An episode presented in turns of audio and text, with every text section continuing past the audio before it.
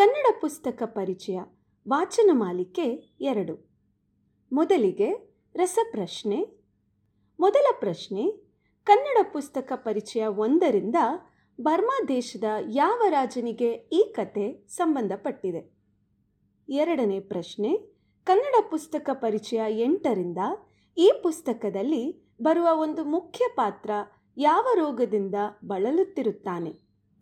ಮೂರನೇ ಪ್ರಶ್ನೆ ಕನ್ನಡ ಪುಸ್ತಕ ಪರಿಚಯ ಮೂರರಿಂದ ವಾಸ್ತವತೆಯ ದರ್ಶನ ಮಾಡಿಸುವಂತಹ ಈ ಕಥಾ ಸಂಕಲನವನ್ನು ಬರೆದವರು ಯಾರು? ವಿಜೇತರನ್ನು ತಿಂಗಳ ಕೊನೆಯ ಕಂತಿನಲ್ಲಿ ಘೋಷಿಸಲಾಗುತ್ತದೆ. ನಿಮ್ಮ ಉತ್ತರಗಳನ್ನು ಪರಿಚಯ ಲೋಕ ಅಟ್ ಜಿಮೇಲ್ ಡಾಟ್ ಕಾಮ್ಗೆ ಕಳುಹಿಸಿ. ಈ ರಸಪ್ರಶ್ನೆಯ ಪ್ರಾಯೋಜಕರು ಮೈ ಲ್ಯಾಂಗ್ ಬುಕ್ಸ್ ಆ್ಯಪ್ ಮಾಳಿಕೆ ಎರಡು, ಪುಸ್ತಕ ಪರಿಚಯ ಎಂಟು ತಿಂಗಳ ವಿಶೇಷ ಕಥಾ ಸಂಕಲನ, ಪುಸ್ತಕದ ಹೆಸರು ಆರ್ಯವೀರ್ಯ, ಲೇಖಕರು ಡಾಕ್ಟರ್ ಕೆ ಎನ್ ಗಣೇಶಯ್ಯ, ಅಭಿಪ್ರಾಯ ಸಪ್ನವಂಶಿ ಮತ್ತು ಓದುತ್ತಿರುವವರು ಶಿಲ್ಪಾ ಮಲ್ಲೇಶ್. ಕಂಡ ಪ್ರತಿಯೊಂದು ಸ್ಥಳದಲ್ಲೂ, ಕೇಳುವ ಪ್ರತಿಯೊಂದು ವಿಷಯದಲ್ಲೂ, ವೈಚಾರಿಕತೆಯ ಸೊಗಡಿನ ಲೇಪನ ಗಣೇಶಯ್ಯರವರಿಗೆ ಮಾತ್ರ ಹೇಗೆ ಸಾಧ್ಯ ಎಂದು ಅವರ ಯಾವುದೇ ಕತೆಗಳನ್ನಾಗಲಿ ಕಾದಂಬರಿಗಳಾಗಲಿ ಓದಿದಾಗ ಪ್ರತಿ ಬಾರಿ ನನಗೆ ಅನ್ನಿಸಿ ಅಚ್ಚರಿ ಪಡುವುದು ಮಾಮೂಲಾಗಿದೆ. ಕಾರಣ, ಈ ಅಚ್ಚರಿ ನನಗೆ ಅವರ ಯಾವುದೋ ಒಂದೋ ಎರಡೋ ಕತೆಗಳನ್ನು ಓದಿದಾಗ ಅನ್ನಿಸಿ ಅಷ್ಟಕ್ಕೆ ಮಾತ್ರ ಮೀಸಲಾಗಿ ಉಳಿಯದೆ ಪ್ರತಿಯೊಂದರಲ್ಲೂ ಅದರ ಛಾಪನ್ನು ಮೂಡಿಸಿ ಬಿಟ್ಟಿರುತ್ತದೆ. ನಮಗೆ ತೀರಾ ಸಾಮಾನ್ಯವಾಗಿ ಕಂಡ ಯಾವುದೋ ಒಂದು ಶಿಲೆಯೋ ಕೇಳಿದ ವಿಷಯವನ್ನು ಸಾಮಾನ್ಯವೆಂಬಂತೆ ಕೇಳಿ ನೋಡಿ ಮರೆತು ಬಿಡುತ್ತೇವೆ.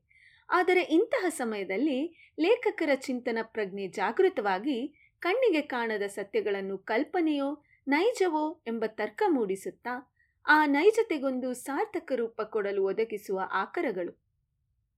ಕಥೆಯನ್ನು ರೋಚಕವಾಗಿಸಿ ಅಕ್ಷರ ರೂಪ ಕೊಡಲು ಬಹುಶಃ ಅವರಿಗೆ ಮಾತ್ರ ಸಾಧ್ಯವೇನೋ ಅನ್ನಿಸಿರುವುದೂ ಉಂಟು. ಇದಕ್ಕೆ ಇತ್ತೀಚೆಗೆ ಬಿಡುಗಡೆಯಾದ ಆರ್ಯವೀರ್ಯವೂ ಹೊರತಲ್ಲ. ಆರ್ಯವೀರ್ಯ, ಆರ್ಯರು ಸುಸಂಸ್ಕೃತರು, ನಾಗರಿಕರು, ಆದ ಜನಾಂಗವೆಂಬುದು ಎಲ್ಲರಿಗೂ ತಿಳಿದೇ ಇರುವಂತಹದು. ನಿರ್ದಿಷ್ಟವಾದ ಕಲ್ಪನೆಗಳನ್ನು, ಅವರದೇ ಆದ ನಂಬಿಕೆಗಳನ್ನು ಆಚರಣೆಯಲ್ಲಿರಿಸಿ ಕೊಂಡಿದ್ದವರು. ಅವರ ಸಂಸ್ಕೃತಿಯಲ್ಲಿ ಹಬ್ಬಗಳು, ಆರಾಧನೆಗಳು, ಯಾಗಗಳು ಸೇರಿದಂತೆ ಸಾಮಾಜಿಕ ವಿಧಿವಿಧಾನಗಳಿಂದ ಹಿಡಿದು ಮನುಷ್ಯ ಸತ್ತ ನಂತರ ಎಂಬ ಸಿದ್ಧಾಂತವನ್ನೂ ನಂಬಿದ್ದವರು. ಇಂತಹ ಆರ್ಯರು ಪ್ರಪಂಚದ ಯಾವ ಭಾಗದಲ್ಲಿ ವಾಸಿಸುತ್ತಿದ್ದರೆಂಬ ವಿಷಯವಾಗಿ ಭಿನ್ನಾಭಿಪ್ರಾಯಗಳಿದ್ದರೂ, ಅವರು ಭಾರತಕ್ಕೆ ವಲಸೆ ಬಂದರೆಂಬ ಅಭಿಪ್ರಾಯ ಬಹುಮಂದಿ ವಿದ್ವಾಂಸರ ಅನುಮೋದನೆಯಾದರೂ ಆರ್ಯ ಸಂಸ್ಕೃತಿಯ ಬಗೆಗೆ ಸಾಕಷ್ಟು ಚರ್ಚೆ ನಡೆಯುತ್ತಲೇ ಇದೆ. ಇಂತಹ ಒಂದು ವಿಷಯವನ್ನಾಧರಿಸಿದ ಆರ್ಯರ ಮೂಲವನ್ನು ಹುಡುಕುವ ಹುಡುಕಾಟದಲ್ಲಿ ಅದಕ್ಕಾಗಿ ಎಷ್ಟೋ ವರ್ಷಗಳ ಹಿಂದೆ ಇತಿಹಾಸದಲ್ಲಿ ಕರಗಿ ಹೋದ ದುರಂತವನ್ನು ಕಣ್ಮುಂದೆ ತರುವ ಪ್ರಯತ್ನವೇ ಆರ್ಯವೀರ್ಯ ಚಿಂತನಾ ಭೋಗುಣಿ. ನನ್ನ ಮಟ್ಟಿಗೆ ಈ ಕಥೆಯು ಇದುವರೆಗಿನ ಕಥೆಗಳಿಂದ ವಿಭಿನ್ನವಾದುದೆಂದೇ ಹೇಳಬಹುದು. ಇದರಲ್ಲಿ ಭಗವದ್ಗೀತೆಯ ಶ್ಲೋಕ ಬಂದು ಹೋಗುತ್ತದೆ. ಅಂತೆಯೇ ಧರ್ಮದ ಬಗ್ಗೆ, ಅದರ ಪ್ರವರ್ತಕರ ಬಗ್ಗೆಯೂ ಉಲ್ಲೇಖಿತವಿದೆ. ಜೊತೆಗೆ ಸಮಾಜವಾದದ ಎಳೆಯು ಕಾಣಿಸಿಕೊಂಡು ಕುವೆಂಪುರವರ ವಿಶ್ವಮಾನವ ಸಿದ್ಧಾಂತ ಹಾಗೆಯೇ ಶ್ರೀರಾಮಾಯಣ ದರ್ಶನಂ ರಚಿಸಿದ ಕುವೆಂಪುರವರ ವ್ಯಕ್ತಿತ್ವವು ಬಂದು ಇಣುಕಿ ನೋಡುತ್ತದೆ. ಸಂಘ ನಾನೂರ ಮೂವತ್ತಾರು ಎಂಬ ಹೆಸರಿನ ಗುಪ್ತ ಸಂಘ, ಅದರ ಕಾರ್ಯಾಚರಣೆಗಳು ಎತ್ತಲಿಂದೆತ್ತಕ್ಕೂ ಚದುರಿ ಹರಡಿರುವ ಸದಸ್ಯರು ಅವರ ವಿವಿಧ ಚಿಂತನೆಗಳು, ಕಡೆಗೆ ಗುಪ್ತ ಸಂಘದ ಉಳಿವು ಬೆಳೆಸುವಿಕೆಯಲ್ಲಿ ಭಾರತದ ಸರ್ಕಾರದ ಗೃಹ ಸಚಿವರು ಇದ್ದಾರೆಂಬ ತಿರುವನ್ನು ಕೊಟ್ಟು ಕಥೆಯನ್ನು ಮುಗಿಸುತ್ತಾರೆ. ಒಟ್ಟಾರೆ ಚಿಂತನಾ ಬೋಗುಣಿಯು ಓದುವಾಗ ಓದುಗನನ್ನು ತಾರ್ಕಿಕ ಬೋಗುಣಿಯಲ್ಲಿ ಮುಳುಗೇಳಿಸುತ್ತದೆಂಬುದು ದಿಟ ರುಂಡ ಗಂಡ ಗಣೇಶಯ್ಯರವರು ಬರೀ ಗತಕಾಲದ ಎಳೆಯೊಂದನ್ನು ಜಾಡಿಸಿ ಅದರ ಮೇಲಿನ ಧೂಳನ್ನು ಕೊಡವಿ, ಅದರ ಹಿಂದಿನ ಚರಿತ್ರೆಯನ್ನು ಬಿಡಿಸಿಡುತ್ತಾರೆ.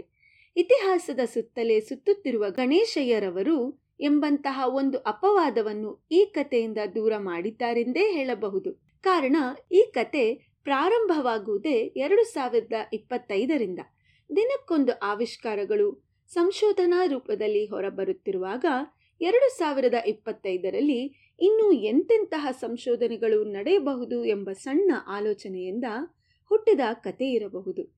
ಇದು ಕೇವಲ ಊಹೆಯಂತೂ ಅಲ್ಲ ಕಾರಣ ಇಂದಿನ ವೈದ್ಯಲೋಕದ ವಿಸ್ಮಯಗಳಲ್ಲಿ ಒಂದಾಗಿರುವ ಮಾನವ ದೇಹದ ಅಂಗಾಂಗಗಳ ಕಸಿಯು ಮುಂದಿನ ವರ್ಷಗಳಲ್ಲಿ ಒಬ್ಬರ ಶಿರವನ್ನು ಮತ್ತೊಬ್ಬರ ದೇಹಕ್ಕೆ ಕಸಿ ಮಾಡುವ ವಿಧಾನ ಸರ್ವೇ ಸಾಮಾನ್ಯವಾಗುವುದು.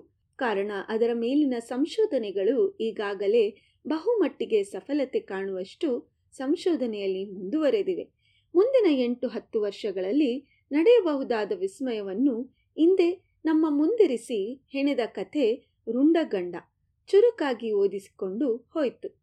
ಎರಡು ಸಾವಿರದ ಹತ್ತೊಂಬತ್ತರ ಮೊದಲ ಪುಸ್ತಕ, ಮೂರು ವಿಭಿನ್ನ ಕಥೆಗಳ ಸಂಕಲನ, ಆರ್ಯವೀರ್ಯ ಅವರ ಎಂದಿನ ಕಥೆಗಳಂತೆಯೇ ಓದಿಸಿಕೊಂಡಿತ್ತು. ಧನ್ಯವಾದಗಳು.